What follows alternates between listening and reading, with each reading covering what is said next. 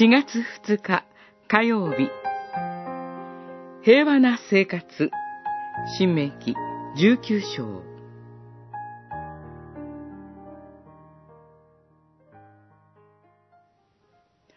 裁判人は詳しく調査し、もしその証人が偽証人であり、同胞に対して偽証したということになれば、彼が同胞に対して企んだことを彼自身に報い、あなたの中から悪を取り除かねばならない。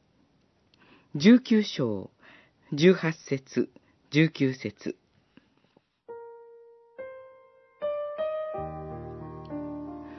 ここでは、誤って人を殺した者たちが逃れる町についての規定と、裁判における偽証の問題が取り扱われています。14節には、一見すると、それらと関係なく思われる地境を動かさないという命令が語られます。まず、逃れの町において重要なのは、過失は責められないということです。逃れの町で救われるべきものは、積年の恨みによるのでもない殺人者です。そして、殺人者に復讐する者は、激高して撃ち殺すことはあってはならないのです。しかし、隣人を憎み、撃ち殺すなら、その者は処罰されます。